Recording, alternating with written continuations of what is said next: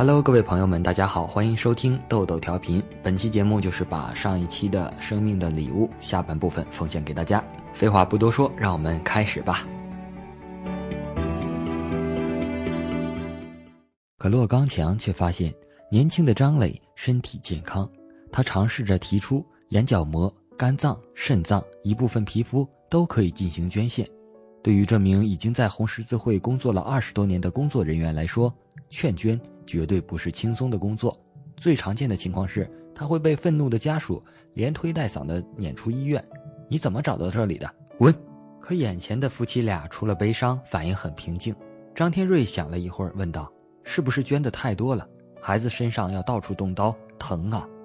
捐一个器官和捐几个器官的程序是一样的，都要开刀。不过捐的器官越多，做出的贡献越大越好。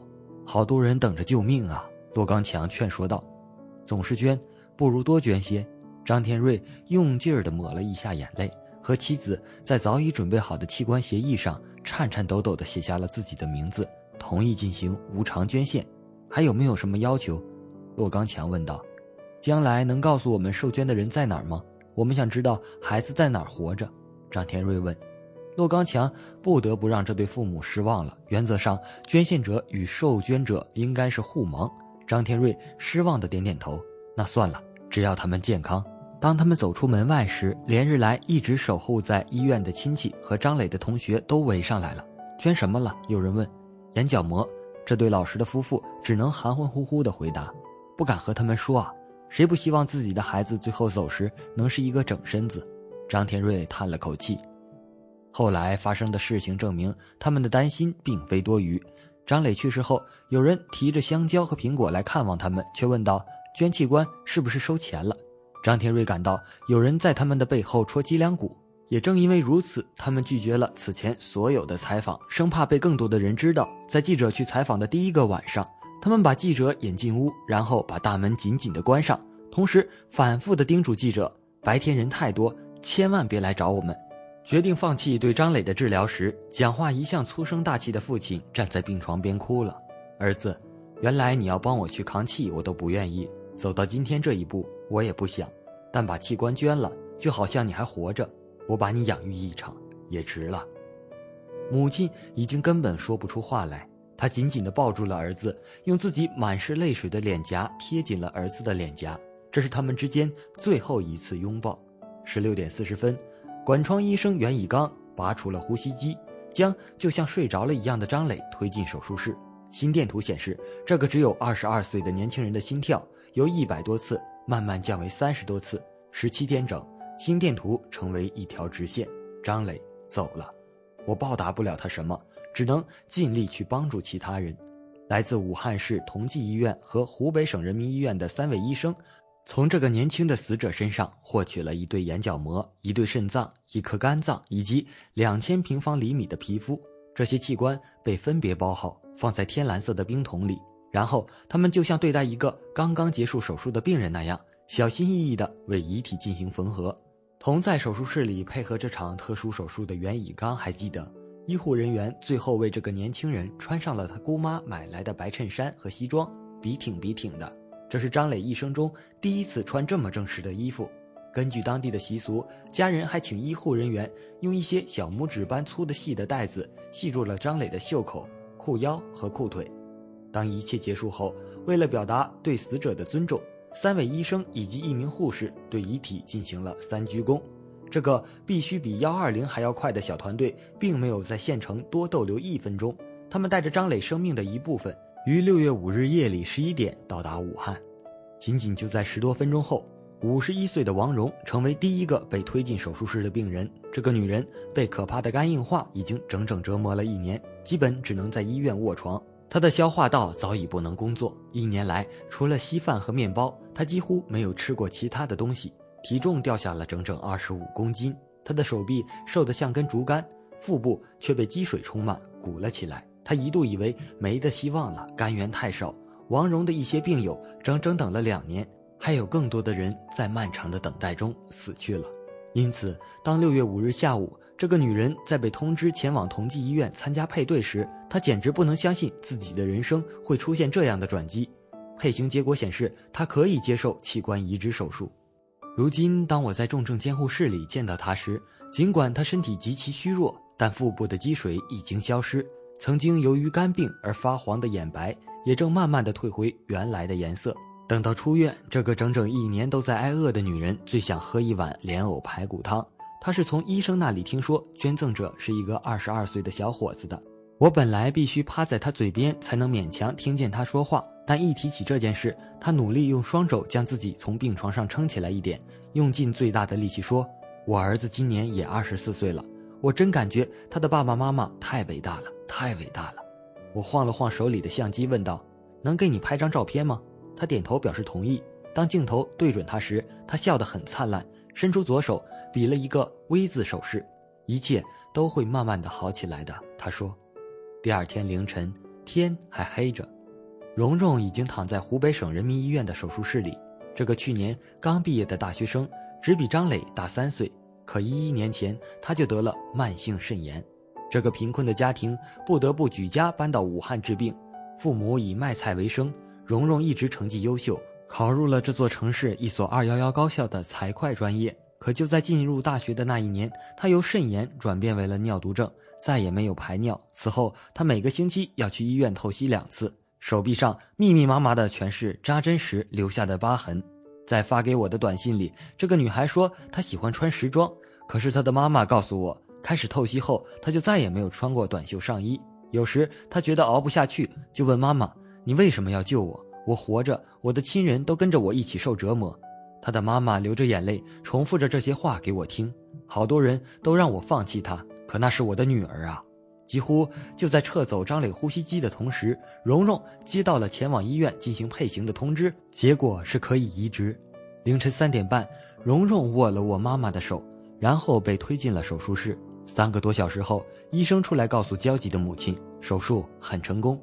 几天后，从网络新闻上看到对张磊的报道时，全家人才猜出这颗肾脏的来历。蓉蓉妈妈的眼圈红了。做父母哪个不晓得失去孩子的心情？他的爸妈好伟大，救了好多人呐。紧接着，又有一名三十多岁的尿毒症患者进入手术室，四个小时后，他成功换肾。现在他已经可以摆脱透析机了。等到时钟指针转到六月六日早上八点，右眼几乎完全失明的李可在同济医院接受了眼角膜移植手术。六年前，他因为一次小感冒而感染眼角膜，如今角膜已经溃烂穿孔。因为只有一只眼睛有视力，他常常撞在墙上摔倒。为了今天这个眼角膜，他足足等待了五年。两个小时的手术结束后，就在当天，他发现自己的视力恢复到了零点五，能看见桌子和树了。与其他受捐者一样，他也不知道捐赠者的信息，只听说他很年轻。真的谢谢他，谢谢他的家人。他曾经向媒体表示，自己和妹妹也愿意捐献器官。如果不是这位好心人，我可能一辈子都看不见。我报答不了他什么，只能尽力去帮助其他人。张磊的另外一片眼角膜被小心地存放在同济医院眼库内的一台绿色冰箱里。医生说过不了多长时间，这片年轻的眼角膜就将带给另一个病人以光明。我会好好赚钱，照顾你，照顾爸爸妈妈。六月五日傍晚，获取器官的手术刚刚结束。为了避免熟人看见。几个亲戚快跑着把被白布单包好的张磊运进医院楼下的殡仪馆车里。第二天，张磊被火化了，骨灰送回老家祖坟。他的背后是一片松树林，面前种着高粱和西瓜。回到县城，胡九红必须不停地干活。他希望自己一刻都闲不下来，这样就不会想到已经离开的儿子。心情就像现在下雨天一样，冰冰凉凉。他拉着我的手哭了起来。有时他在擦地，恍惚觉得儿子就坐在床上，我和他说说话，就像他还没有走，只是我摸不着他。甚至现在走在街上，他看到别人一家三口说说笑笑的经过，心里也疼。这些年，这对夫妇一直在为生计发愁。京山县已经有一些住宅安了天然气，眼看着送煤气罐这个生意就要搞不下去了。他们也想着带张磊出去旅游，可是没有时间，更没有钱。他们窘迫地回忆起平常挺少和孩子聊天。我问张磊有什么爱好吗？父亲说有时愿意看看小说。母亲却反驳道：“没有，啥时候看过小说？”然后两个人各自别过头去。张磊的书本和衣服已经全部烧给他了。根据当地的风俗，后辈没结婚仍然算小孩，未能尽孝于父母，家里不设灵堂。胡九红费力地跪在已经裂缝的瓷砖上，从床底拉出一个小木箱，取出一个被灰色塑料袋层层包住的小包裹，里面放着张磊生前仅有的五张照片。这是一个白净秀气的小伙子，喜欢穿白色的衬衫，在镜头前总是笑呵呵的。我问他们后悔捐献吗？捐了。起码还能让孩子的一部分继续活着，张天瑞回答我。他沉默了一阵，又低声说：“但孩子死得惨，死了之后还要开膛破肚，叫谁也是难受的。”他决定出去透透气。胡九红离得我坐得更近了一些，压低声音说：“我整夜整夜睡不着，闭上眼睛就看见儿子的脸。”她向丈夫的方向张望了一下，怕他爸爸担心，我不敢和他说。六月十五日，夫妻俩来到位于武汉市石门枫林园的武汉遗体捐献者纪念碑前。张磊是这块灰色石碑上的第三百八十五个名字。他们蹲下身去，轻轻地摸了摸那两个字。半年前，张磊在京山结识了小他两岁的女友程丽。比起为生活忙碌的张磊父母，程丽似乎更了解这个年轻人。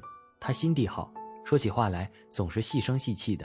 他喜欢听陈奕迅的歌，喜欢玩魔兽。有时也去打打桌球，他的笑容总是很有感染力。在 KTV 里，这两个年轻人常常合唱五月天的《知足》，因为里面的歌词写道：“如果我爱上你的笑容，要怎么收藏，怎么拥有？”像很多恋爱中的年轻人一样，程立喜欢幻想自己未来的家，比如结婚照要挂在哪面墙上，书柜要什么样式的好。张磊总是笑着听，并向年轻的恋人保证：“我会好好赚钱，照顾你，照顾爸爸妈妈。”一切都已经计划好了。等到张磊的工作稳定下来，他们就去两家见双方父母，定下婚期。总之，跟他在一起怎么样都好。这个刚刚二十岁的女孩羞涩地笑了笑，眼角却依旧挂着忧伤。二零一一年五月三十一日早上七点，二十二岁的张磊在小雨中走出家门，他拿起手机打电话给程丽，督促她起床上班，不要迟到。他们正在电话里开心地聊着。程丽突然听见一声闷响，手机里再也没有声音了。